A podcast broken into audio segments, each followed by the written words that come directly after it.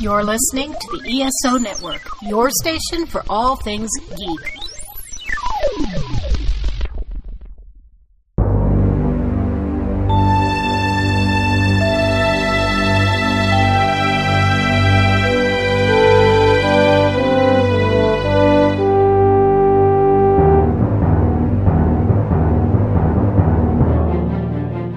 Welcome back to Earth Station Trek, a show where we trek from the early days on NBC to the future on Paramount Plus and everywhere in between. I'm Charles Kelso, and it's my privilege to introduce the Earth Station Trek crew Keith Johnson, I am too beautiful to bear. Alan Seiler, Oh, I didn't prepare for that. I'm, I, I don't have a funny quote. and Veronica Dashel. Hi. And this is a belated celebration for us. We just crossed our 60th episode uh, last week. Um, and, you know, our tradition on the show is that every 20 episodes, we'll go through the 20th episode of each of the Star Trek series um, and compare and contrast them and see and see what that random selection of episodes looks like and how the, the series are progressing. And so tonight we're going to be talking about the 60th episode of each of the Star Trek series that has gotten that far. Um, starting with is in there. It, what, what's the first one, Keith? Is it- Original series. You would mess them up.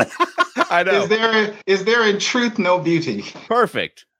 So when when I first when Chuck was reading off the list, I was like, "Oh, that's the Uh-huh. one that Keith always talks about Yeah. Yeah. that you always Yeah. mention."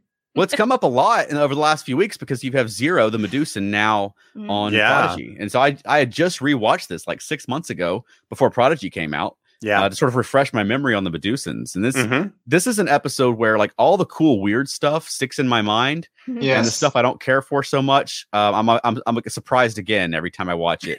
Yeah. Because there's some stuff in this that really doesn't work. Yeah. well, let's, so let, let's start with that. What do you think doesn't work? I think that if someone comes to your work for business and you stand up in the meeting and say, I just want to mention how beautiful you are. Oh, I know. The most Oh, beautiful gosh. person. Like you imagine that meeting, like you would be escorted out, you know, like that would be Like I feel like that would even happen in the '60s. yeah, like, Like if there's a secretary in for there you. taking Right. the notes, and someone stands up and just starts talking Yeah. about how beautiful she is. How did the men of Earth let you get away? Like, uh, calm down. You're, this is a place of work here. Right. well, one of, the, one of the things is, and, I, and I, this is something even as a kid I've always wondered about. It, it's a weird term. Does the term "ugly," quote unquote, really apply to what Medusans are? When I was a kid, I cannot remember I to don't save my. that. Yeah, I was a kid. I read a science fiction story, and I cannot remember what it was to save my life. But long story short, is it a woman was born with a natural ability to phase into another dimension. Or no, the, the United States government created a machine that could phase into another dimension, like fourth or fifth dimension. And because our perceptions were nothing like that, you would go mad just seeing that dimension. Mm. And I always assumed the Medusans were not, because ugly is such a weird term. I always assumed like they were some kind of other dimensional beings or something that our minds couldn't comprehend, almost like in TNG when they created that weird um, mathematical pattern that they were going to use to kill the Borg because their their processors Mhm. couldn't process it. Right. Mhm. So, so I think to you guys' point, they were really leaning into how beautiful she was versus how Mhm. ugly Kollos was, and Yeah. it just yeah. it was it was really heavy handed. That part Yeah. it. It, it was, and it, it it didn't serve the characters well. No. No. Um, and uh, yeah, the and I, I I've attributed it a lot of times. I attribute it to just sexism of the day. Like it was just a Oh, really badly written episode. Mhm. But this episode was I, I was I was reading about it this week. Was written by a lady who was a fan and a librarian, and she submitted some scripts to Star Trek, and her That's her right. two writing credits are Star Trek scripts. And now I'm Yeah. I mean, I don't know if it's maybe she was rewritten. That happened. That did happen quite a bit. But I mean, also there was a phenomenon in sort of fan fiction writing, particularly back then, of sort of that self-insert character. Um, famous, famously, the Mary Sue character from the fan films, or fan fan fan of uh, fiction. And so I'm wondering too. I mean, you have Miranda Jones who comes on the ship, and everyone is everyone's in love with her, and everyone's going crazy over her. You know what I mean? Right. There, there could be some of that as well. So I don't know. I don't know.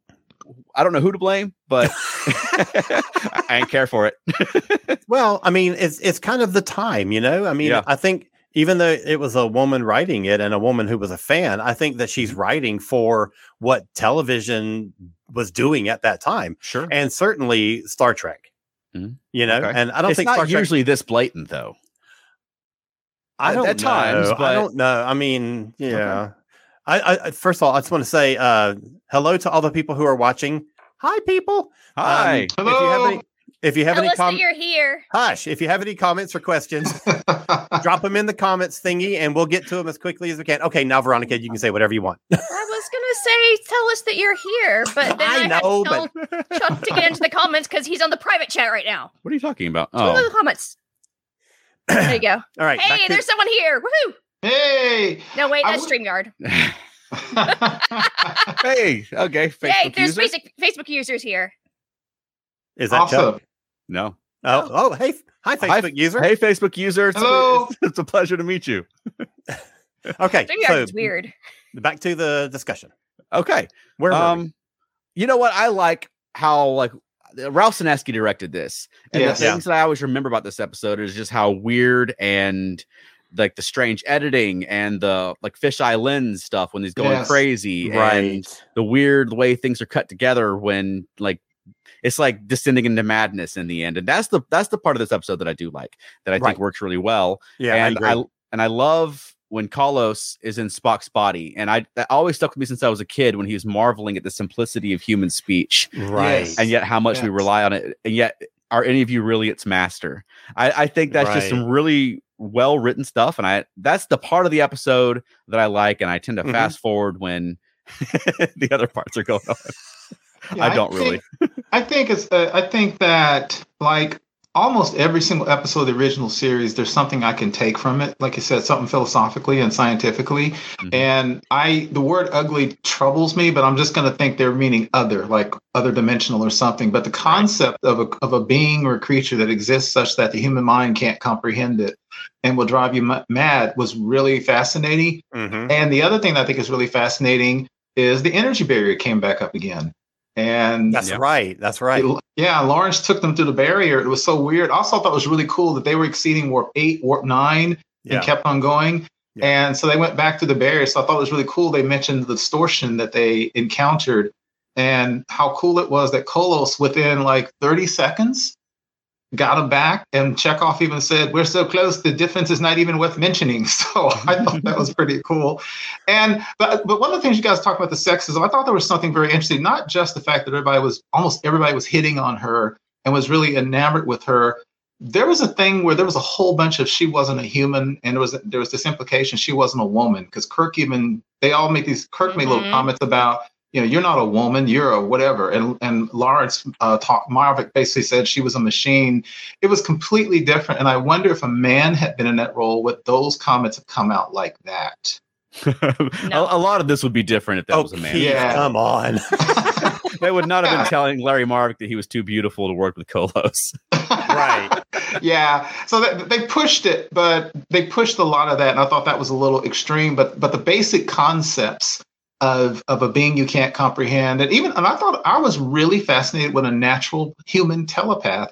And I remember as a child watching it, it was fascinating because people don't think about this. Where she said that she had to learn intern on Vulcan so that she could learn how not to read thoughts. Right. And Yeah. some, you know, a lot of times we, when especially when I was a kid, telepathy was almost like the telepaths reached out and grabbed your thoughts. But this is indicating no, the thought you're broadcasting, so they have to learn how to tune that noise Mhm. out. I thought that was fascinating. I also enjoyed uh, that she not necessarily felt threatened by Spock's presence, but that she Mhm. was she was that her insecurity. You know that Mhm. he could take her place. Like she Right. has this special relationship with Kollos, and here is someone who could replace her. Yeah. I, I thought Yeah. that was really. I thought that was really cool. Yeah, they're they're lucky too. I mean, you got to be careful having a telepath on your ship and going through the galactic barrier because that that that goes poorly sometimes. So yeah, they're they're skirting danger right there. Um, and yeah, like Facebook user points out that um, yeah, they they were able to reuse the stock footage, you know, Yeah. of, Yes. of going through the barrier, and they're a little vague about what's going on. They entered a space time continuum at some point. You know, it's it got a little strange, but Yeah. um, I, And the, they- the point is that the ship was in danger. And they, they didn't even need protective bubbles to get through the barrier. well, they didn't need to stop and talk about anything. well, they didn't need an entire episode to do it Right. either. This is true. All right, all right. so Sorry, let- Disco. Yeah, let's move on to next generation. Keith, what is the next generation episode that we're talking about? Next generation is the high ground, the one that is a really thinly disguised, disguised allegory for IRA. Yeah. Yeah. What does everybody think? It's weird. Hey, Matt Sweatman Oh, is Facebook it's- user. Hey, Matt, what's up? Hey, Yeah. Facebook user Matt Sweatman. Secret That's- identity, Matt Sweatman. It's, thanks for joining us. It's Yes. a pleasure to have you. yeah. Um, okay, I- so what? Go ahead. I like this episode because it's season three, and I like season three. Um, I thought Yeah. it's a little heavy-handed, um, but sometimes I look at shows that you have to think about when they were written, when this was written, and when it came out. This was really kind of borderline radical for a science fiction television show uh, to talk about things like the IRA, um, to have Finn give that that that speech to Crusher, where he basically says he's no different from George Washington, and she's outraged, and he, he talks about if you win, you're a general; if you lose, you're a terrorist. Yeah. Right. Uh, but I thought it was, I, th- I, it still ha- holds up. It's a little heavy, but I still enjoy it. I, I love the dimensional shift concepts, which I thought were just fascinating Mhm. about Yeah, the show. I really, I really like that they had a consequence for doing that. 'Cause Yes. A lot of the Yeah. times they do that in science fiction, and like there's no consequence, but your Yep. body's going into another dimension and then coming back. Yeah. Why is there no consequence? hmm Yeah, I, I paused it halfway through this episode. And I told Veronica what they need to do is just give everyone on the ship a phaser and say if you hear a noise and a flash of light, just stun them. Don't go huh? until they start shooting at you. Everyone is Yeah. very surprised that people are appearing, and that ha- like, you're you're in the 24th century. Like people appear sometimes if they don't belong there and they're holding a gun. Take action. yeah, that, yeah, that one dude that was walking with the lady, and he stood there. and They shot him, and then she kind of she darts around the corner real quick. Yeah, yeah, I thought that It was, kind of funny. It was very strange, and I also don't understand what they were fighting for. It was like well, independence. independence. Yeah, Separatist, yeah. Yeah. So why is the other side so against it that they are allowing that they continue to fight against it even even though there's all this fighting? well, Like, that's I think that's are they so realistic. I mean, I mean, against it? I mean, Russia invaded Ukraine this week, and Ukraine has Hmm. been a country for like 30 years. Yeah. know? because Yeah. they feel like that's their land. And Right. Ukraine, they, they, they to this day, Russia refuses to acknowledge Ukraine as a sovereign country because it used to be part of the USSR, and historically that land was what they see as their land. I mean, it's the same way, like you know, if so if- in, if- in this case, the good guys are Russia. Well, there's no real good guys in I this, mean- no, not really. you know. Like, I mean, every the, I think this episode does a good job of painting everybody's point of view. Yeah. You know, Uh, like you know what? This episode 35 years ago was so woke. why are you pushing your politics on me, man? I just want science fiction. Yeah, that's that exactly. That's what I meant back then. This was this was a pretty probably pretty radical and and, and biting episode because it's Yeah. really like North Ireland and the rest of Ireland and whether Yeah. or not you want to be a member of the United Kingdom. If you look at um, if you look at um, Ireland, parts of Ireland and Scotland, they had been fighting for independence or agitating for independence literally for centuries. I mean, we look at Braveheart, William Wallace, and stuff with Scotland. Yeah. So it was kind of the same thing. Uh, based on what you're saying, Veronica, it could just simply be they just wanted to have independence, and uh, there's probably all kinds of other reasons. They may have, they may have religious differences, they may have all other differences, but it, I think the bottom line was they just wanted to be independent, and they felt like those other people were forcing them. Yeah. And I found it very interesting that the Federation came in and was helping the main power and we're instantly seen as help as uh, abetting them and it's basically the enemy of my enemy and crusher was trying to tell finn no we're just here doing trade and giving them medical supplies and his point was if you're helping them you're our enemy end of story Yeah, Um, basically. right But and I- i think I that's also- the mindset Uh, the the thing about there okay, I have a couple of points. One, uh, Mm-hmm. they um, painted Finn to be such a you know tough and radical dude, but in order to show him that he has a sensitive side, he sketches, He- mm-hmm. yeah and that's he's an so artist that's so cliche. Yeah. You know, I mean, He's pretty good though. yeah Yeah, and it did Or although- and whoever's it- drawing it for him was pretty good. well, And it yeah, but but who at what point in this war that has gone on most of his life did he sit down and actually learn to draw? I- just one. I don't know. Yeah. well, it, it, it did lead into a mordantly funny line when she says, "You should be drawing instead of killing," and he goes, "I can do both." Exactly. I did. that is a good line. I did love that. I, I think this episode is really well written, and Melinda Snodgrass wrote this. I love her. Yes. episodes, and she was a big original series fan when she came Uh-huh. on to Next Yep. Gen. And at one point, Dr. Crusher says, "We were on an errand of mercy," and I got it. Mm. Yeah, exactly. Uh, Matt Sweatman says, unless this is a different Facebook user, says, I wonder if current audiences would relate to the Northern Ireland references. Uh, Don't know. Yeah, maybe not the same way, you know. Yeah, or- exactly. But I mean, this sort of story is so universal. That if this just came out now, and people would think like, "Oh, now they're hammering the Ukraine thing," you know, like Yeah. it's um Yeah. because these sort of stories have gone on throughout history. So I think it Yeah. they may not get it as nor- as Northern Ireland, but I think that I think this situation unfortunately will remain relatable. yeah. Right. Shout out to my native Texas and Texas. There's always a Texas group that wants to be independent from the United States. So Yeah. I think a lot of people can identify with that. There was, there was. I will say, as as as with almost every show where Gates McFadden gets central work, centralized in the show, I'm amazed again what a good actress she is. Because Oh, yeah. Mhm. I've seen the show a lot because I really enjoy it. The scene where she is almost, she's pretty much literally begging Finn not to destroy the Enterprise is, Yeah. is tough because Yeah. he's basically saying, I'm sorry, your son's on the ship. And to see her as a mother, about you know, almost breaking down because Mhm. he's about to blow up the ship. And Mhm. fortunately, Geordi had that little cutting tool or whatever and got the thing off the warp drive. That's that's a really tough thing. And and I and I did like it when he said, I had a son as well, and he was what 13 or 14 when he Mhm. died Yeah. in prison. And that's the tough thing is he doesn't want to, but he feels he has to. Yeah. Yeah. And Yeah. I mean, yeah, I mean, the anger fueling him is all he's got left. You know, Yeah. so he's Yeah. fighting for a Mhm. cause, and his son died, Mhm. and you know, Right. like so, there's no stopping him now. He's got nothing else to live for. Right. Right. Yeah. Right.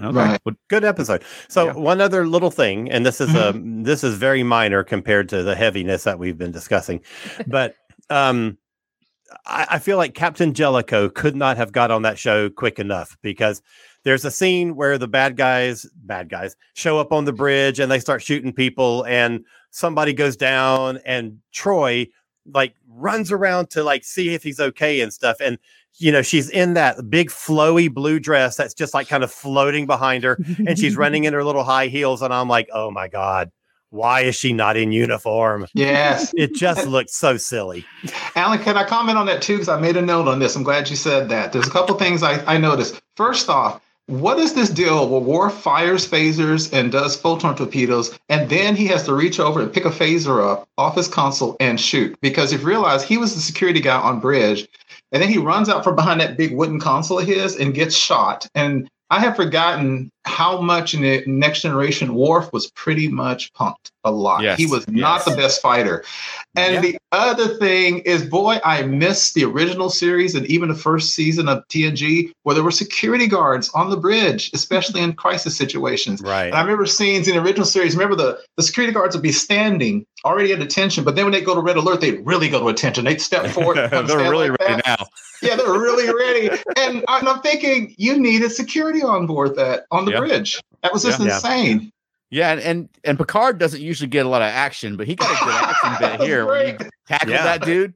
yeah Yeah, so That that's there we go great, too. precursor to the movie picard that's right. Yeah. and, and- and one last thing, um, yet another one of those, for those who remember who watched this stuff when it was first aired, as I did, another one of those Picard and um, Crusher saying, if we don't make it out, there are some things I need to say to you. And then you're like, what are you going to say? What are you going to say? I mean, that happened more than once in the series. Yes, yes. Unfortunately. Yeah. Unfortunately. All right. Well, speaking of that topic, let's go on to our DS9 episode. Alan's favorite, Heart of Stone. Heart of yes. Stone. Okay, so I have mentioned a few times, well, probably twice on previous episodes of ours that this episode really bugs me because I just don't like that whole like forced romance between Odo and Kira, and I just think it's silly. And th- this was the worst episode because of that. So Mhm. having rewatched it this week, it really wasn't that bad. Uh, yeah, I- I- it's not. And I mean, it helps that it has one of the best B stories in Star Oh, Trek. The B Yeah. story completely saves this episode. Yes. Yes. And Yeah. is and, and it's the thing that makes this an important episode. Yeah. And we, we talk a lot about um, characters on Star Trek being how emotional they are and how, you know, in some way that's done today as that wasn't done in the old days. But I mean, in this episode, both storylines, you had a one of the characters break down crying in a big emotional scene. And I think in this episode, it really works for both Odo and Nog. because I think these uh, they they put the time in in building these characters. Yeah. And Exactly. so when each of them break down in this episode, I think it really resonates. Yeah, Yeah. absolutely. So let me ask um, up front, how many of y'all ultimately did not like the Odo and Kira romance arc? Because a lot of people seem not to like it. For Okay, me, Alan? it depends on the episode. Ah, okay. Like I in in the one where he's like bada bing bada bang. Is that the one where he's in that one that worked for me? But it does work for me during that arc during the doc, the, the the occupation arc when Yeah, he's right. She's desperately trying to get him and and communicate with him, and and he's is Yeah. is so tied up with the female shapelifter. You, you know what it is. How it happens. I, I totally agree Yeah. with that. and then also the episode um where they find that the Defiant went back in time and Odo's been there for like 200 years. That one really Yes. works for me too. yeah. Yeah. I don't the, the the season six episodes that you're talking about though with the Dominion War and all that Mhm. stuff. I don't see that as romance though. I see that as like tight friendship. Like Yeah. you know, I don't see that as like a oh I love you and now you're you know screwing around with the the shapeshifter lady. Right. Well, I think they I think it works because you you know going in that they have a little special bit of a relationship. You know what I mean? They're not just it's not Odo and Bashir, you know? Yeah. Right. And by then we know we know clearly that Odo loves Kira and he's basically trying to use the shapeshifter as a substitute for Kira, physically at least. Mm. And then he Hey. gets pulled into the Great Link and that gets him. My buddy Sharon is watching. Hey. Hello. Yeah. question for us? She, Comments? she liked it, but I don't know which one it is she's talking about that she liked. yeah. Let us know which one you liked. Yeah. Um, I thought that I thought that the thing with Odo and the and the the female changeling was actually pretty good. And as you said, Alan, I like it. I never disliked it, but I liked it even better this time, kind of watching it. Mhm. There was a couple of times when she made some references that I wondered about.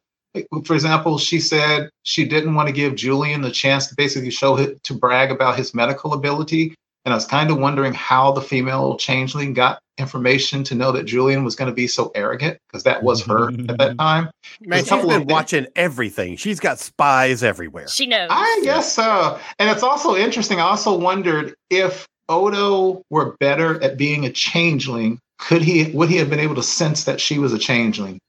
I don't hmm. know. But I do like Odo's detective skills coming out in this. Yeah. Where despite all the Yeah. emotional turmoil he's going through and Right. his desperation to save Kira, he works it out. Yeah. You know, like he he figures out that it's not her. Um, Right. And and I, I I love that they they they they leaned into his detective skills doing that, but also it was a relationship payoff because he knows like you know is he, I, I know you don't love me, so or I know Kira doesn't love me, would never say that. So who are you? You know, Mhm. um, I, I love that. Yeah, Yeah. Yeah. One thing I kept thinking, and I've been thinking this ever since I've seen DS9, I, re- I write this all the time, is that the changelings have a horrible system of learning about other races, and they brought this on themselves because why wouldn't you just rate, you know, what do they say? The drop becomes the ocean, the ocean becomes a drop. So whenever you create a new being like an Odo, you can't train them for a while in the Great Link and then send them out because if you think about it, they literally sent all those beings out. Forget how many they sent out to do this with no knowledge of what they were. And the reason that Odo is so fond of solids and the reason that he doesn't believe in his people or what they're doing is because he doesn't know his people or what they're doing. Mhm. Mhm. And so they set That's this up for themselves. Yeah, right. That's But you could- all he knows. yeah. But you could think too that it worked too well because he really Yes. did learn by living amongst humans and solids, and he brought Right. that information back with him. Exactly. Mm-hmm. Yeah. And really big spoiler, spoilers, spoilers, guys, for DS9. But the, at the same time, same time, Charles, the interesting thing is if you think about it, Odo is the reason the founders were infected, but also the reason that the founders were saved. Mhm. Because Section 31 was going to kill the founders. And I have to believe that if there were, were never an Odo, Section 31 still would have found a way to create that virus. And it was Odo who basically was the one who was the kind of the emissary because without him around to show that compassion, I think Section 31 would have just killed the founders in the story. Yeah, so in a yeah. way, the founders saved themselves, and they were saved by the very compassion that they looked down upon in Yeah. Odo, which comes much further in the thing. Yeah. in the series. Well, all right. Before we get too far afield, let's talk about the B story. Yeah. wow, Nog. No. I, I love I love the turn that Nog's story takes in this. I mean, this is really when he becomes I forgot who I think of as earlier. hey, um, you know, I mean, you got early Nog, who sort of, uh, you know, what the early version of Nog was, but then when you Yes. the, the Nog that I love is later Nog, and I think this is really the turning point here, Absolutely. where um. And he and this could have been a goodbye to him on the show when he eventually joined Starfleet. But I mean, this Yeah. kicked off some of the best, you know, storytelling of a secondary character in science fiction history, in my opinion. Yeah, I remember um, when we had Aaron Eisenberg was at um, Treklanta, and he was Mhm. talking about this episode.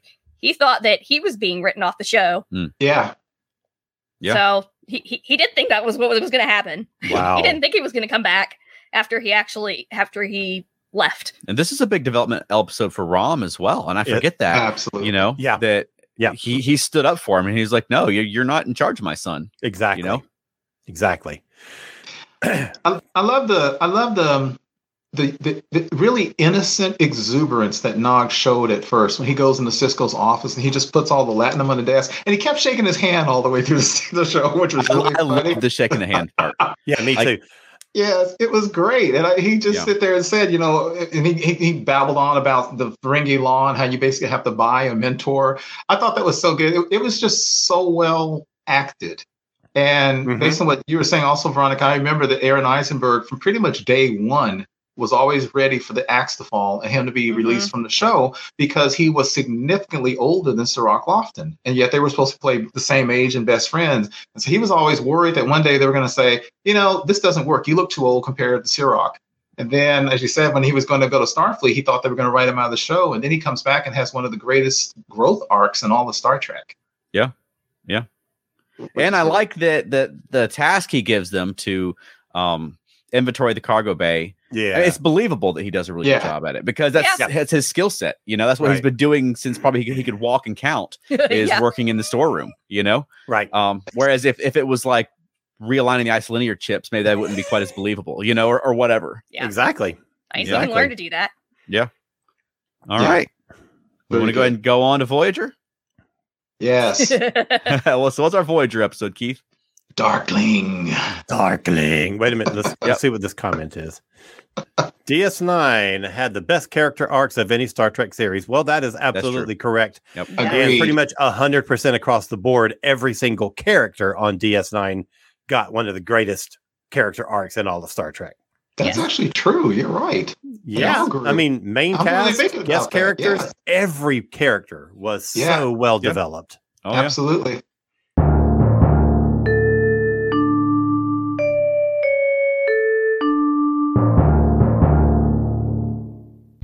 I'm Mark McCrae, the author of The Best Saturdays of Our Lives. And if you're not listening to our podcast, then you're missing out on amazing interviews with Larry Houston, Tom Tataranowicz, Keone Young, Michael Swanigan, Ned Hastings, Bill Gollier, Dan Gilvezan, Rob Lamb. and so many others. Kick back and let Dan Klink and I peel back the curtain on the animation industry. The Best Saturdays of Our Lives podcast can be found on the ESO network and all podcasting platforms.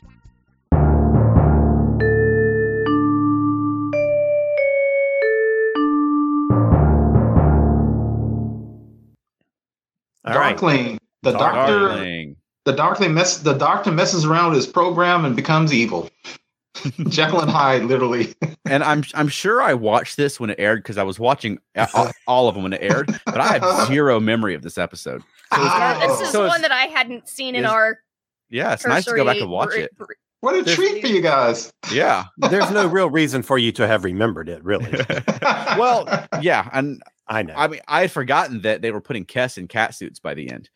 You know, I'm used to Kes Yeah. in normal outfits, and they're like, "Wow, even Kes is in a cat suit." yeah. Um, and I, I mean, I, I thought it was fun. It was, I thought it was fine. You know, it's Yeah. a Star Trek episode. It's um, it's what you know, one of our cast members gets to be evil this week. Yeah. You know, Right, right. I do think some of the uh, acting was a little cartoonish from who? yes. from Picardo. Who else would it be? Well, he, he started out. I remember he started out subtle, and then toward the end, you're he he got more like uh, Lon Chaney or Vincent Price. Yeah, Yeah. yeah, it's like a Yeah. Doctor Hyde. yeah, you yeah. He or went, he went Hyde, a I'm little far. Yeah. Right when he first had B'Elanna in the sick bay, he was really creepy. I love that. And, Yeah, but later on, you're right. He was all but if he had a mustache, he would have been twirled. Yeah, out. He he's was almost a like little. Oh, yeah. punching and heavy breathing. Yes. Exactly. Yes. yeah, and I and I I was I don't know why they. I mean, there's a lot of alien makeups on Star Trek, so I don't know why Yeah. you'd have a, a race that looks almost like the Bajorans. Exactly. While DS9's on. Right, Right. exactly. But you know that reminds me too of of the next gen episode where basically you know they're aliens because they don't even have any different facial features. It's just a gray streak in their hair. right, that's true. That's true. that was so lame. But I mean, they got to save money somewhere. Yeah, But this one was weird. It was just like you know, like you ordered a Bajoran from Wish. right. yes. Yeah, and I mean, like I said, it was it, it was it was fine. I, don't find this episode objectionable or terrible Right. or anything like Right. that. It was you know a, a Star Trek episode of the week. Um, I do find it interesting that every one of the Voyager episodes that we've done on this twentieth, the fortieth, the sixtieth is very much a K- Kes relationship episode. You know, you have a Oh, Logium about that. where Kes is becoming a woman, and now Hmm. her adult boyfriend has to decide if he wants to have kids, and then you have the the Tuvix one where she's dealing with the fact that right. Neelix has been Tuvixed, and now you have this where she's three years old now and can do what she wants. exactly. exactly. Yeah, yeah. And this and this will be the last kiss that we would be talking about then, right? Because she'll be mm-hmm. she'll definitely be gone oh. by Oh. then. All right. Yeah, I, I thought it was really weird that the doctor mentioned that she might have been rebounding to the new guy because of her breakup with Neelix. It is so weird. Mm-hmm. Now, the relationship with Neelix was problematical and creepy and just ill advised, no doubt about it. But it's really weird that everything about their breakup was off screen. And I mean hmm. everything. They- There was never a com- there was one comment Neelix made later, but there was nothing about them breaking up. All of a sudden, it's- they're Yeah. breaking up, which is Yeah. fine, but it was just really weird at the same hmm. time. Matt says this episode, like most of Voyager, I haven't seen since ori- original airing. Maybe time for a rewatch. Highly encouraged. Yeah. Absolutely. So when we were talking about the the TOS episode, I wanted to mention how much I absolutely love Diana Muldaur, and I love her in both her T- TOS appearances and in Next Gen. Mhm. Um, I, I've seen her in one or two things outside of Trek, not a lot, but I just love her. So I, I want to carry that over now by just saying how much I absolutely love Kes Yeah, Me too. always have. She's Me One of my favorite characters on the show, and I was so Mhm. sad when she left. Even though I loved Seven, and you know, and, and the more she went on, the more I loved her. But I just thought I just adored Kes, and uh, there were some very good Kes episodes, Absolutely. and I was so sad when she was gone. Yeah. Jennifer Lien was what she was maybe 19 or 20 when she first came on the show. I thought Yeah. she was three.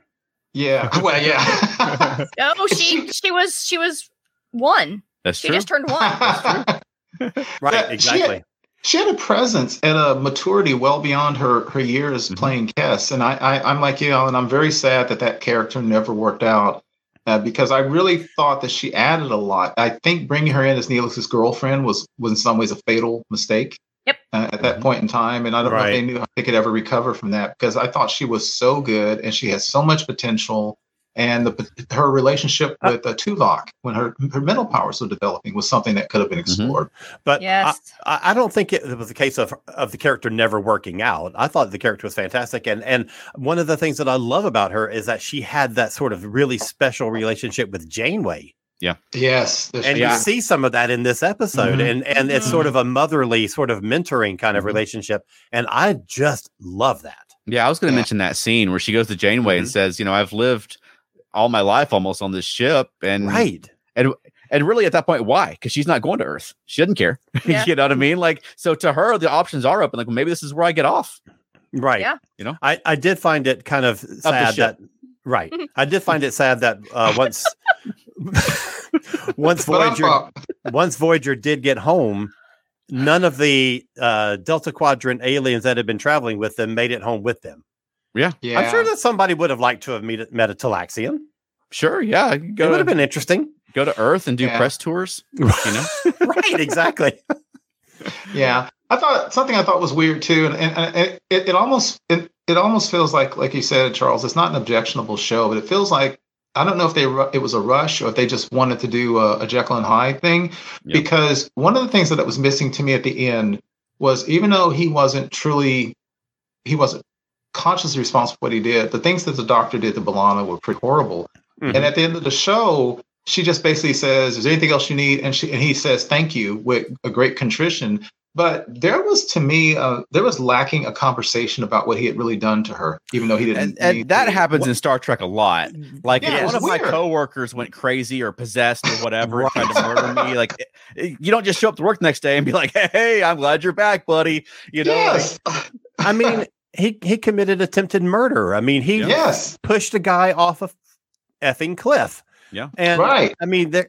I know you're a hologram and stuff, but my God, there's got to be some kind of address to that situation. Yeah. Absolutely. Yeah. Janeway, Janeway didn't even give him a dressing down for altering his program without permission. Right, right. So, so I thought that was lacking. I mean, that in itself is a good conversation because, you know, everyone has a chance to better themselves and to educate themselves. And so, he, you know, he should have that right too. But, Yeah.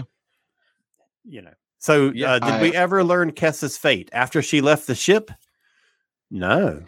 uh, I mean, she, yeah, like, uh, I mean, didn't she become an energy being at the end, something like that? Yeah, she showed up in a later episode at one Yeah. point. Oh, yeah, yeah, yeah. The later episode. Angry, where- angry Yeah. Kes. oh, I hated that episode so mm-hmm, much. Mm-hmm. I felt like they ruined my favorite character on the show. Yeah. Well, yeah, and they sort of jettisoned her in favor of Seven of Nine. Deactivate him for 20 years to Yeah. life.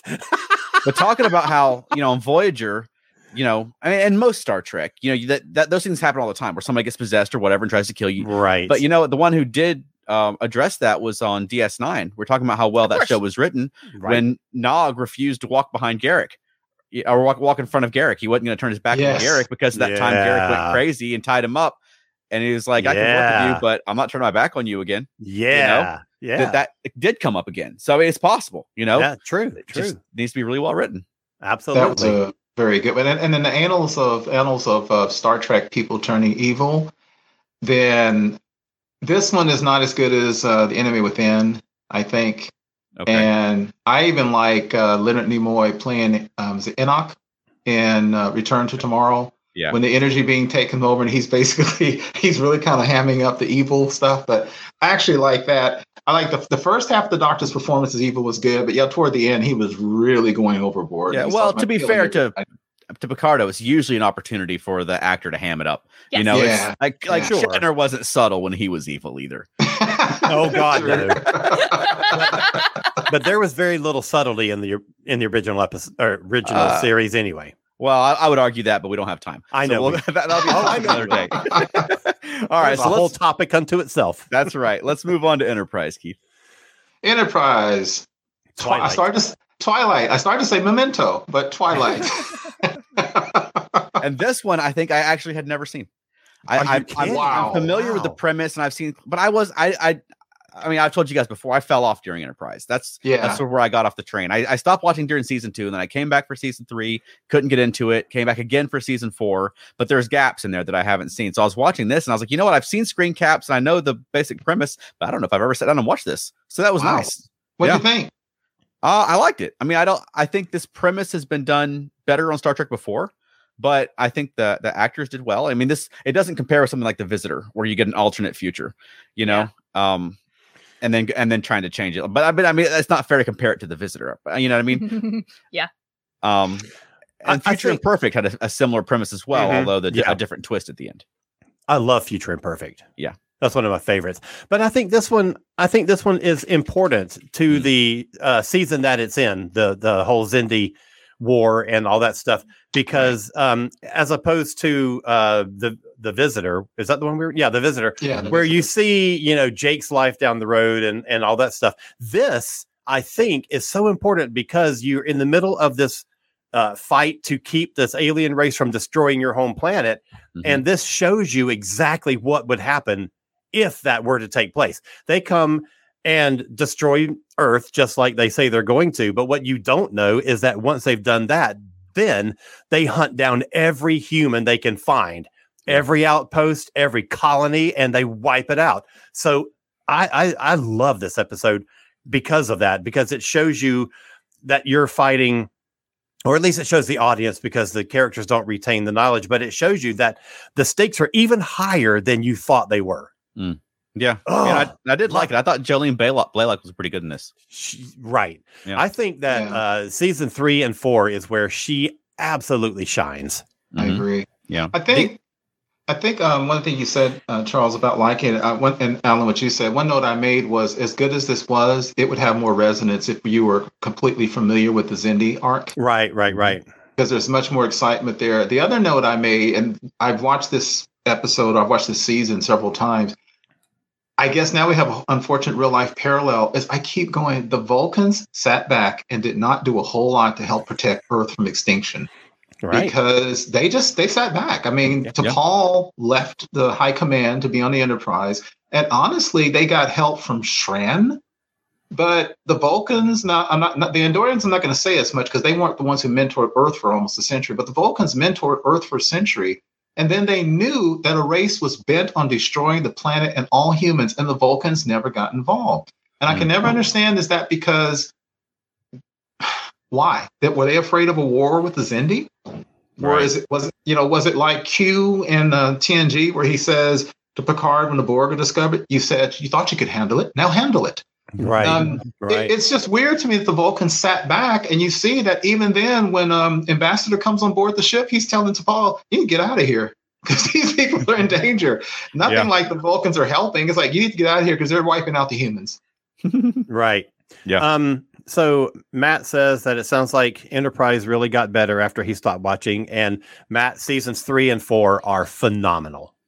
So I would encourage you to go watch them after you do your rewatch of Voyager. And I just want to, I just want to, uh, I have one little thing to say to Sharon. It's been a long road From there to getting here. from there to here. I must be the am I the only one in this in like this thing that who song. really likes that? I like it too. No, I like enjoy it. I like But- it fine. Oh, you don't like it? no, no, no. But here's the thing, though. So Uh-huh. in in seasons one and two, it's sort of like a. It's got a, it's the the tempo is the same, but the feel is slower and a little bit darker. Yeah. And it's more orchestral. And Yeah. then they decided, hey, for season three, we should change the arrangement of the song, and they make it sort of peppy and sort of Yes. dancey as you're Yes. going into like the situation where your planet is about to be wiped out of the galaxy. Right. It does but nothing at all to change the music for season three. It's no, they don't. But because I- they don't for lot time. Voyager. But uh, Yeah. but they still did it at a time when the show is getting much darker, and they Yeah. and they go lighter with the song, which is stupid. Yeah, and the song always had that problem. It, I mean, you didn't Right. always get a dramatic sting on Voyager or, Right. or on Enterprise. You didn't always get a dramatic intro, but when you do, you have that dun dun dun. It's been a lot, you know, and it just it, it's Yeah, exactly. tone. It's you know, so weird. Yeah, Sharon, is that an alien language for I love it? Arg. Exactly. I thought it was a well done show. I thought, as you said, Alan, I thought Jolene Blalock did some of her best acting in this episode. Yeah. Um, I thought that as much as you're going to do a memento type of show, they did a really good job. I like the little touches, such as the the um, the village or the encampment where Archer and them were living. You could tell they were made out of spaceships, and she even said that later on. And I gotta say, that goes in the top five of all Star Trek openings because Picard- Oh, uh, yeah. Archer wakes up, punches out the security guard. He says, "I'm supposed to tell hold you here." Runs into the bridge shirtless, and then watches the Earth destroyed. Right. That was an amazing opening. Okay, well, I, I had something I remember I wanted to say about Yeah. Voyager, so we're gonna go back to that. okay. just in time. I want to know why the heck Kess didn't just grab the holo emitter and take it off of him. Yep. Well, I mean, that's certainly She a had point. plenty of chances. She had hands. She Yeah. had hands, even when he had her in his hand. She had Good her other hand to reach there, grab it, yank. Right. Yeah. What's he gonna do? Nothing. He's gone. Good point. Well, Okay. Veronica, it's a good thing you're not a script writer because the episode would have been 20 minutes short. It's a good thing I was not in the episode. I would have fixed that in two seconds. But see, Veronica, when you say that, you bring up an issue I've always had, which is since the the holo emitter can float in space with its own anti gravity field and et cetera, the holo emitter shouldn't be visible on the surface of the Doctor. It should No. literally be inside his body, so you shouldn't be able to even see it and reach for it. But Right. Like, Yep. like like Rimmer. yes. Yeah, yeah, yeah. Totally, Yeah. totally. But Right. then you can't cosplay with a holo emitter That's, true. magneted to your sleeve. That's why he has an H on his forehead. okay, Sharon's really doubling. Sherrod's doubly down on this. Theme Yeah. songs to Star Trek shows should not have lyrics. Yeah, tell that to Gene Roddenberry. Uh, thank Yes. you. That's how you copyright it. Unlike the original series. And then Uh, Matt says, I really think they wanted to change the openings after previous series with, oh, of course they did. Mhm. Uh, because everything that they tried to do with Enterprise was to make it its own thing, to make it Yeah. like Yes. n- not be a Trek series, basically, which, you know, to the point of not putting Star Trek in the title for two years. Mhm. Um, but and I and I'm not opposed to the to the theme song. I'm not opposed, and I kind of like it actually, but I just don't think that I just don't think that the direction that they changed it for season three fit the tone of season three. I totally think the- agree. I think, especially for first season, it was great because you have Right. that you have that like humanity leaving the solar system for the first time and going out Yes. into into the unknown to see what all is out there. And this and that song really captured that. But to stick with it and then to change it into a more poppy sort of like you know country pop sort of like I don't know, it just doesn't fit season three at all. It does not. It's I think so bad. So Um, bad. And Alan, um, everything you said, I agree with, and double double agree with it because the more I watch Enterprise, the more I I truly love Enterprise the series. love that show. So I love the theme song. I love the boldness of not having Star Trek in front of the title, Enterprise. Uh, if you remember in the original season, they didn't even have things like um, Scott Bakula as Jonathan Archer. It would just say Scott Bakula. They were they were trying everything to make it a different a different show. I love almost everything about Enterprise. Actually, the things I like less about Enterprise are season four when they did so many callbacks. Not that I have a problem with the quality. I wanted Enterprise to be its own thing. So as much as I dislike a lot of the Xindi War, I like something new. So I thoroughly loved this episode. I thought it was Yeah. really really good. Uh, I just I and then when they said they were down to six thousand humans left Yeah. in the galaxy. yeah. Wow. Yeah. That's like less than a city, exactly. You're right. like Absolutely. a small city. right. And what would the future of the galaxy been without the human race? What would have happened with the Vulcans and the Andorians and the Tellarites? And would the Yeah. Xindi have become more aggressive? And then we also know that way in the future, you were going to have the, the sphere builders Mhm. that were going to become a big problem. So destruction of humanity might have really destabilized that quadrant of the galaxy for the future. Yeah, I, I think there should be a whole novel series that's based after this episode just Mhm. to explore Yes. those very questions. Yeah, agreed. And plus, they settled in the Ceti Alpha system, so they wouldn't have lasted more than a century. The whatever humans were left. Yeah. Yeah. Why Ceti Alpha 5 instead I- of Ceti Alpha 6, the, the garden spot? I don't know. Well, Ceti Alpha Five was the No, planet sorry, Khan was was the- on, and Ceti Alpha Six exploded. Oh, that's right. So they were on the right planet. Okay, right. No, my mistake. Yeah, I, I got them backwards, and I kept trying to go over that and over that and over that. You're worse than I- Chekhov. It happens all the time, Keith. Don't worry about it. Sure, baby. because I kept expecting Scott Bakula to leap somewhere. Oh, I oh the I- time travel thing. I would love it if Scott. Bakula had Yes. leaped. 'Cause I love Quantum Leap. I did like the That's end. I thought I thought they did great Trek action toward the end when the when the Yeah. reptilians boarded the ship. And all you Agreed. notice, everybody else got shot once or twice and died, and they shot Archer, and then they shot him again, and then they shot him again. I thought that was great dramatic stuff. He That held is- on. That is called determination. Yes. I, I I love the ending of that episode. Me too. I mean, I know it hits the reset button at the Right. end, but I, I, I'm a lot of people are opposed to the reset button thing, and I'm not. I, I think that Mhm.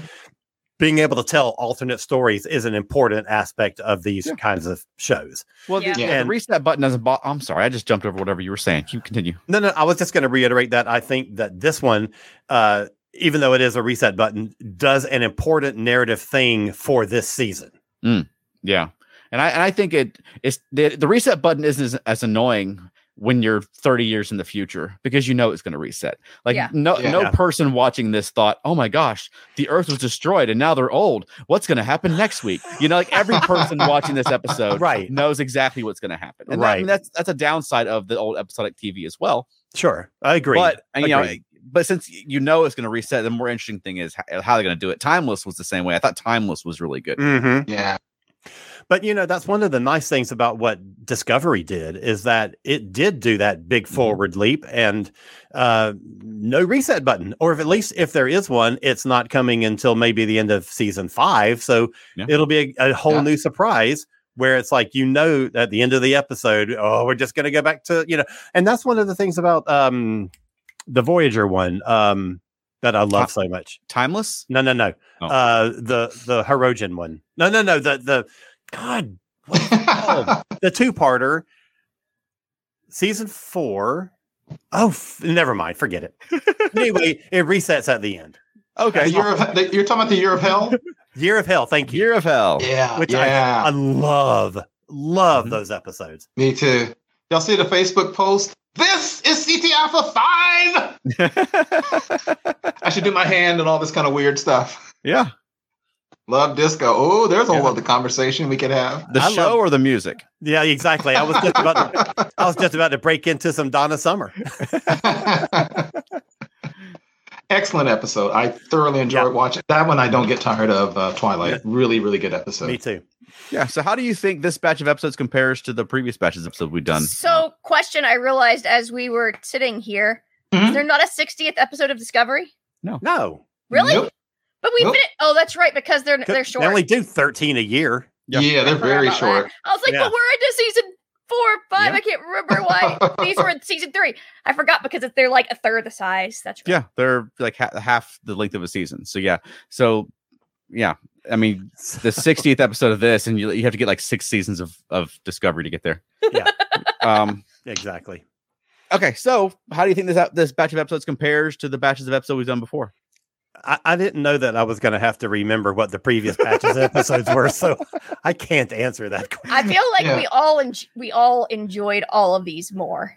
I think so. I, I agree with that. Yeah. Yeah, absolutely. yeah, I think the I think these are stronger. I mean, not- look at the. I mean, you got the high ground versus Yeah. that episode with the Anbo-jyutsu. You know, Oh God, Oh, yeah. that's the Oh, jumping okay, point we were talking about between the terrible. Yeah in twenty episodes time, and I think that's pretty good. yeah, yeah, that alone answers the question. Then, Yeah, I think we like these better. although none of them are as good as Tuvix. No, no. Well, I Well, don't know about good, but uh, and it doesn't uh, it doesn't spurn off as much discussion as two. That's true. yeah. So, what was everyone's fave episode of this block that we watched? Ooh. I'll Um, go Heart of Glass. Is it Stone- Heart of Stone? Glass? Heart of, Heart of Stone. Stone. Heart of Glass. I, will just listen to Blondie. I don't know. Speaking of disco, Heart of Heart of Stone. Stone, then. Heart of- Heart See, of this is why Keith is just introducing the episode title. go along. I, I'm, I'm with I'm with Chuck. Yeah, wow. Is But that that's all- because of the Nog? Of course, that's Yes. because of Nog. it's Nog. because of Nog, but I also I Ah. like. I mean, I like the Odo storyline. You know, Hmm, I don't. okay. I don't like them much when they're going on dates as a couple. That a couple Ooh. doesn't work as much for me. But the fact that he has feelings for her and is is grappling with that, uh, I just love that whole storyline. I think it works really well. Hmm. cool. I'm I'm going to say Twilight, even though even though um, Is There in Truth is so good, and I, I, Yeah. I really love it. Yeah. Um, I think that Twilight is just exceptional. I agree. Uh, Twilight was is my favorite. It has just great acting, great action, and and guys, y'all listening, they will tell you I am always complaining about how Star Trek has too much time travel, and I and then I always say some of the best episodes in history of Star Trek have been time travel. Yeah, That's so- that's why they keep doing them. yeah, I I love Twilight. I love the way I love everyone. I love seeing Malcolm older with the beard. I love Trip in, in command. I love thinking about the things like the love affair between Trip and T'Pol is gone because Tr- T'Pol is fallen in love with Archer.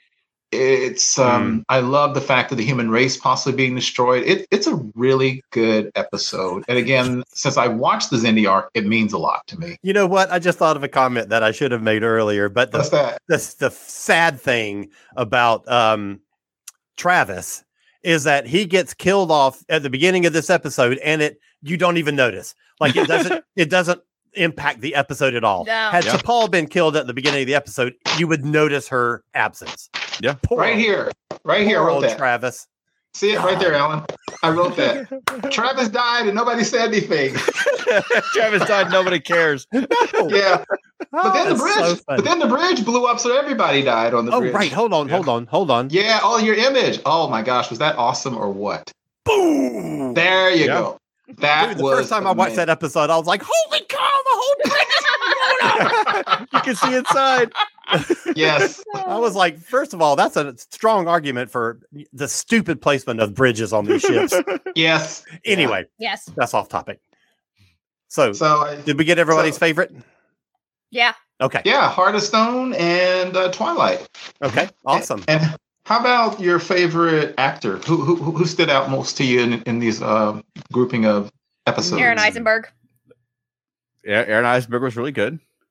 Um, Hmm. that's a good question. That yeah. is, and I, Well, while you guys are thinking, I'm going to go. yeah, For me, the one who really stood out, although I think Diana Muldaur did a phenomenal job, Mhm. the one who stood out for me was Jolene Blalock. yeah. And, and I, I was torn think- between those two for my picks. Yeah. And I, I think I have a soft spot for Jolene Blalock as an actress, the same way I came to like Jeri Ryan, is they were brought in with obvious intentions to sex up a role. And they're really good actors. And Jolene Right. Blalock, the subtlety, as you mentioned, Alan, especially in three and four, the subtlety that she starts portraying as a Vulcan. Yeah. And the subtlety she starts portraying as a Vulcan who has feelings for Trip. And then she has Yeah. the whole, she has so many issues with the enforced mind meld that gives her Yeah. issues. And then when she gets Yeah. exposed to the, was the Trillium D that gives her basically a drug addiction. She's a really, really good actress. And in this episode, the, the emotion and the feeling she has, she's basically in love with Archer. And thinking about every day she has to tell this man that Earth was destroyed every single day Right. and also she's in love with him. So I thought she did a phenomenal job. So she stood out for me with Aron Eisenberg a close second.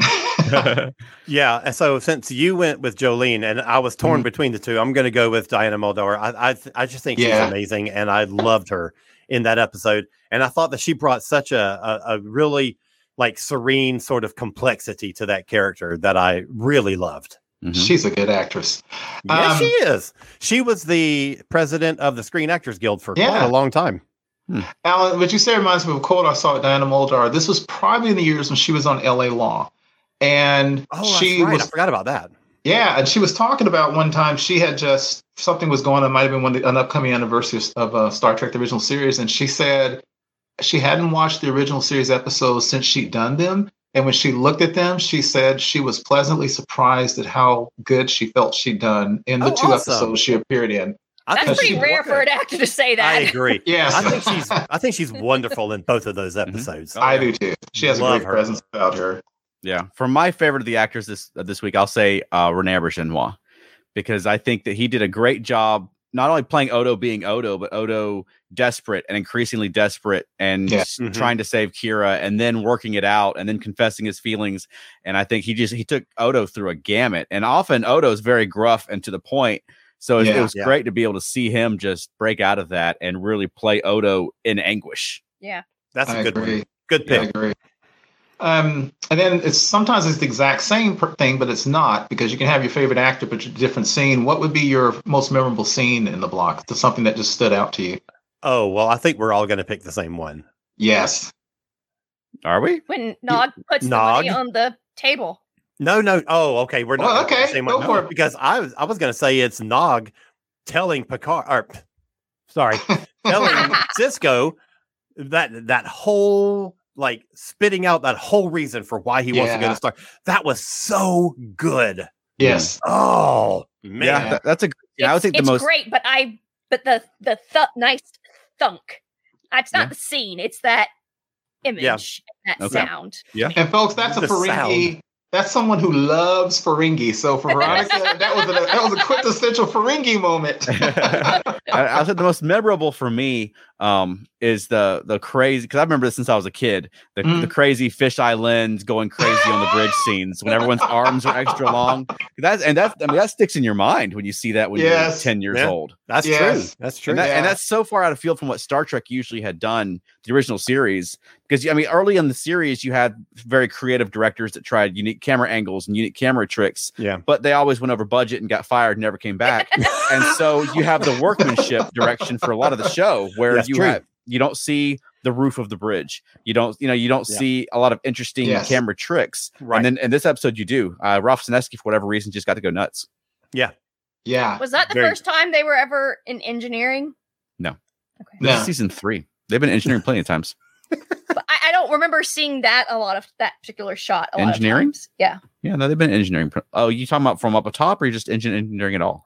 Uh, like from up top and being able to see that l- giant. Oh no, Thing you'd and- seen that before. But a unique shot in this is when you go into the bridge and you're looking Yes. up, and you can see the bridge Yeah. dome. Yeah. and Yeah. you don't often get to see that bridge dome. Right. Right. And they- exactly. And they also positioned the camera from over near, I think the camera was at one point was positioned from near Spock's science station looking back the other direction. That yeah, yeah, yeah, yeah, yeah, yeah, yeah. That's right. I, I, I noticed that too. Yeah, yeah, that was a good. Well, Loved it. I can't be too original, but I'm gonna have to agree. For, and I have a tie. The most memorable dramatic scene was Nog's confession to Sisko that he, he doesn't want to be like his father, and that just Mhm. just really heartfelt scene. And then the other one for me, Charles, the tie for the one that was kind of silly was when uh, Miranda was trying to bring Spock's mind back, and she's reaching over, and her arms get real long, and his arms get real long, and then they show these weird angles up on her face, and then they show Kollos's uh, box. I mean. I watched this show as a child, and let's just say at that time I was also watching things like um, the Monkees, H.R. Pufnstuf, Sigmund and the Sea Monster, the Bugaloos, and this just fit right along because it was Oh, yeah. a real trip, man.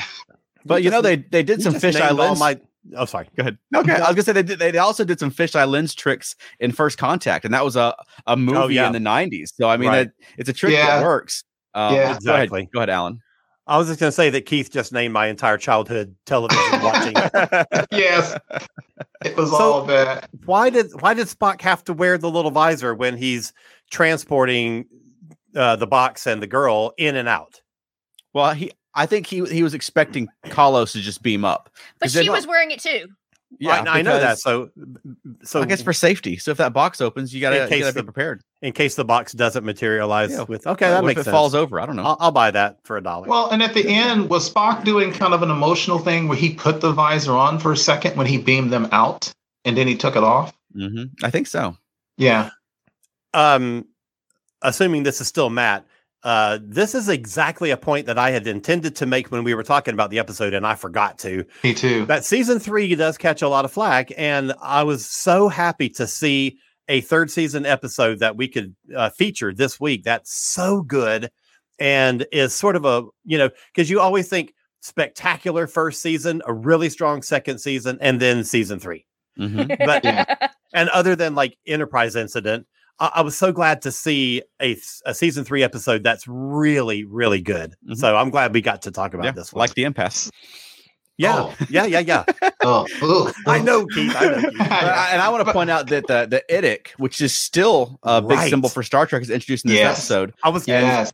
It, Totally represents forgot about the, that. The infinite diversity and infinite combinations is something that's. I mean, that they harp they harp on that a lot through social media, and that's, that's the philosophy of Star Trek. Yeah. Um. But and that also it only exists because Gene Roddenberry wanted to sell replicas to Lincoln Enterprises. of course.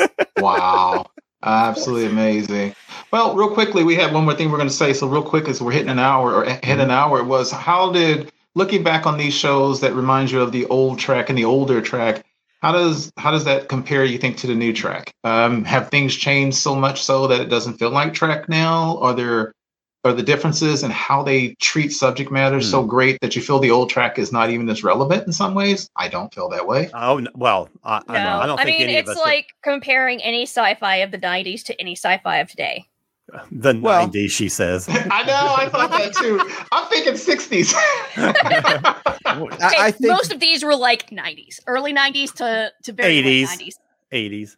I think a lot of the character Not stuff I like better the way they did it back then. I think, like for instance, Yeah. you know, we we we we talked a lot this season on Discovery about a lot of emotional scenes, you know, uh, and a lot of talking scenes, and you have both of those in Yeah, Heart of Stone. But Yeah. I think they resonate better because you have more time. You have more episodes with the characters, you know. So when Nog starts crying and Odo starts crying and have breakdowns, I think it uh, it really works. But Yeah. also it really works because it doesn't happen four times in every episode. Yeah. You know, it's it's it's it's a rare when Odo breaks down crying, you're watching the screen because Odo doesn't break down crying. Exactly. I mean, yes. Right. Um, I think another big difference is that uh, is the the pacing. Um, you know, in the '60s, you had an A story, Mhm. and it wasn't called an A story because it was just a story. right. Yes. In in next gen, the one that we watched is basically one plot. Um, Mhm. You get A and B stories later on, but then in the modern shows, a lot of times you have an A, B, C, and D story. We have had Discovery episodes where there has been four plot lines going on. And in addition to the pacing and the lack of time that you get with each character, that's what comp- you've got so much going on that you can't really divest time into every one of them Mhm. and and have every one of them come out satisfactorily, I guess. Yeah, and that's not think so, necessarily criticism because I do love Right. disco. You all know that, but Mhm. that that is a ma- a big difference. Mhm. The amount of stuff Yeah. that they're cramming into each episode. I, I think so too, and I because I, I, agree with that too because the uh, original series episodes especially were much longer. It was several minutes Oh, yeah. longer than they are nowadays. But at Yeah. the same time, they also tended to have just one plot, so they're much more densely written. And also, and this may sound like a prejudice, I, I, I hate saying things like this, but I also still feel that in a lot of ways, I don't think writing on Star Trek has ever really hit the same scalar heights as the original series in a lot of ways.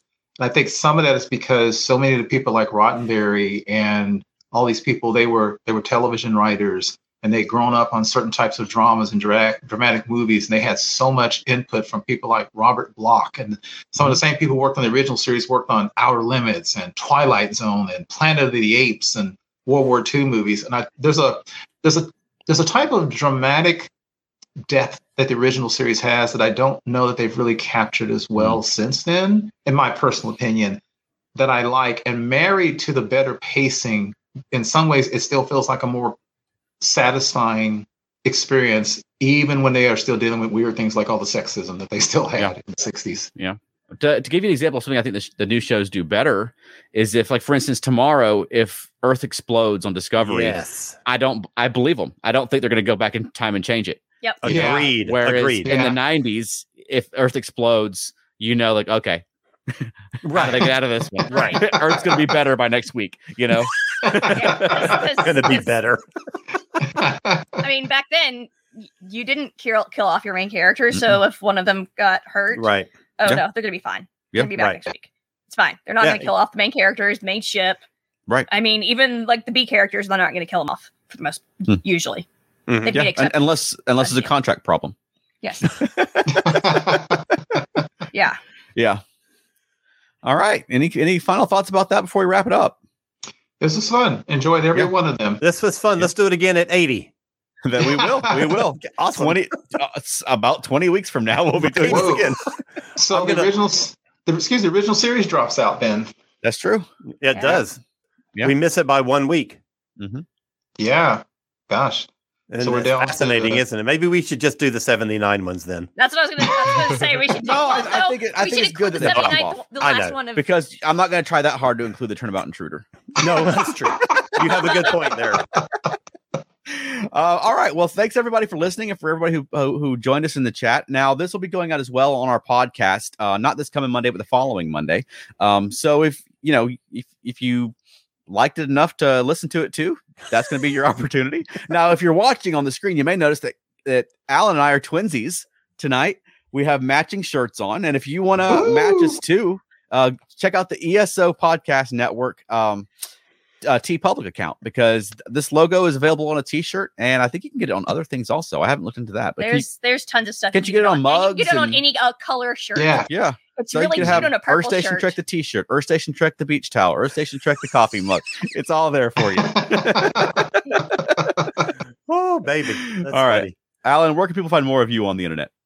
Well, I have another podcast on the Earth Station One network called Modern Musicology. It Woo woo. explores uh, pop and rock music from the 70s, 80s, 90s, some 60s, some aughts. Um, we go into all kinds of things. Our next episode, we're going to be talking about our five favorite opening tracks. It's going to be awesome. Wow. It's going to be a Nice. countdown. We've got a guest coming on. It's going to be fun. And then I also have my little publishing company called kozmicpress.com, K O Z M I C press.com. Go visit and buy a book. And how about you, Keith? You can find me on Instagram and on Twitter and on the Facebook groups, primarily ESO Network Facebook groups. And how about us, Veronica? Feltnerdy.com. Yep, yep. Um, and can we make the announcement now? not yet. Ah! What? There's an announcement? Yep. Yeah. Okay. Go ahead. Okay. We don't have a release date yet, but go no, ahead. we don't have a release date yet, but we're hoping for it to be up next week. So we have Mhm. a Monkees podcast coming Oh, out. yes. Mhm. Yeah. Nice. So um and who's the host of this podcast? Uh, I am the host. Veronica is Yahoo! hosting a podcast. Whoa. Um, Yep. along with Chuck and I'm Elaine too. Sweatman. Yep. Um, we have started a Monkees podcast. We've recorded two episodes. Hope to have one out next week before we go on our cruise that includes the remaining Mm-hmm. Yeah, Monkee. that way, if we get lost at sea, you'll have that one to listen to. yes. And, and what's the episode? What's the podcast called, Veronica? Monkeying around. Yep. So if you search for "Monkeying Around" on Facebook and Twitter, you can find it now. Yeah. And um, yeah. Well, we should have episode. Uh, we we hope to have one out in the next week, and we'll see how that goes. Yeah, that is fantastic. I'm so excited. Awesome. And I can't wait for you to invite me on as Yes. a guest. Yep. Yep. And Keith mentioned that he watches the Monkees when he was a kid too, so he's going to get roped in at some point as well. Yep. Yeah. It, it's So been we a while, just- but yeah. We just have an Earth Station Trek. Monkees. Monkees episode. Hey, we could do a crossover. Talk about check. Look, at we got a we, we had a comment that just flashed by, didn't we? Oh, what was it? Hang on. Oh, there was a flamethrower. Oh, there's a high. I don't know who that is. Uh, Is that Matt? Hey, it was Matt. probably it was probably No. um Elaine typing on Matt's Probably computer. so. Maybe so. And so one of the two of them says yay. And then Hey. it was a Earth Station Trek the flamethrower. That's a, yeah, if that's another on, product keep that up. has our Yeah. logo on I it. don't We're- think we're they have working that on on there. Oh, okay, cool. But you can get a sticker and put it on a flamethrower. Hey. That's, See, there you that's go. Good. You just That's buy using your head. stickers and you can turn anything into a oh. Oh, Elaine, Elaine. says hi, and hi, Elaine. You can Hi, hear Elaine. Elaine. on Monkeying Around with us well, when that episode comes out, hopefully in the next week. Yeah. That's exciting. Yeah. Uh, so the first two episodes, can you tell us what the two topics are, or would you rather us not know? Uh no, well, the, the- the general getting to know you Yeah. questions. Um, you know, how do we, how do you find the Monkees? Some favorites, some it's kind of like what we did when we were starting out the Earth Yeah. Station Trek. Uh, getting to know who Hmm. we are and where we're coming from. Um, and then we're gonna plow forward after that. All right. Sounds good. All right. Looking You have a closing for us, Veronica? Uh ooh, ooh, I had one. Alan said it, and I can't remember what it was. Did I? Yeah, you said something that was really funny, and You're just gonna repeat that? yeah, Oh, that's cool. Quick, Yeah. Alan, what was funny that you said? I don't know. It was about something about Everything making. I say is a comedic gem. it was something about making a copy of something and it being there. I don't know. It was really funny. Earth Station Trek the flamethrower. there you go. Pew pew. You can always just default back to meow. there you go. A All right. madman got us into this, and it looks like only a madman can get us out of this. Perfect. Boom. All right. So thank you everybody for watching. We're out of here. See you around the galaxy somewhere. Um, make sure you like and subscribe to our Facebook page, our Twitter, our other places, whatever they those places may be. And we will see you very, very soon. Take care. Have a great night. And Later. Thank you for listening to Earth Station Trek. If you enjoyed the show, please subscribe on your favorite podcast platform. Give us a positive rating. You can also send us feedback at earthstationtrek at gmail.com. You can join in the fun on our Facebook group or follow us on Twitter. You can also visit us online at earthstationtrek.podbean.com. We'll see you next time. Live long and prosper.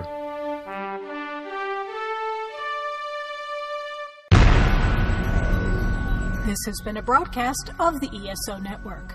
Be part of the crew and help support our shows by donating to our ESO Patreon or by shopping at the TeePublic store, which can all be found at www.esonetwork.com.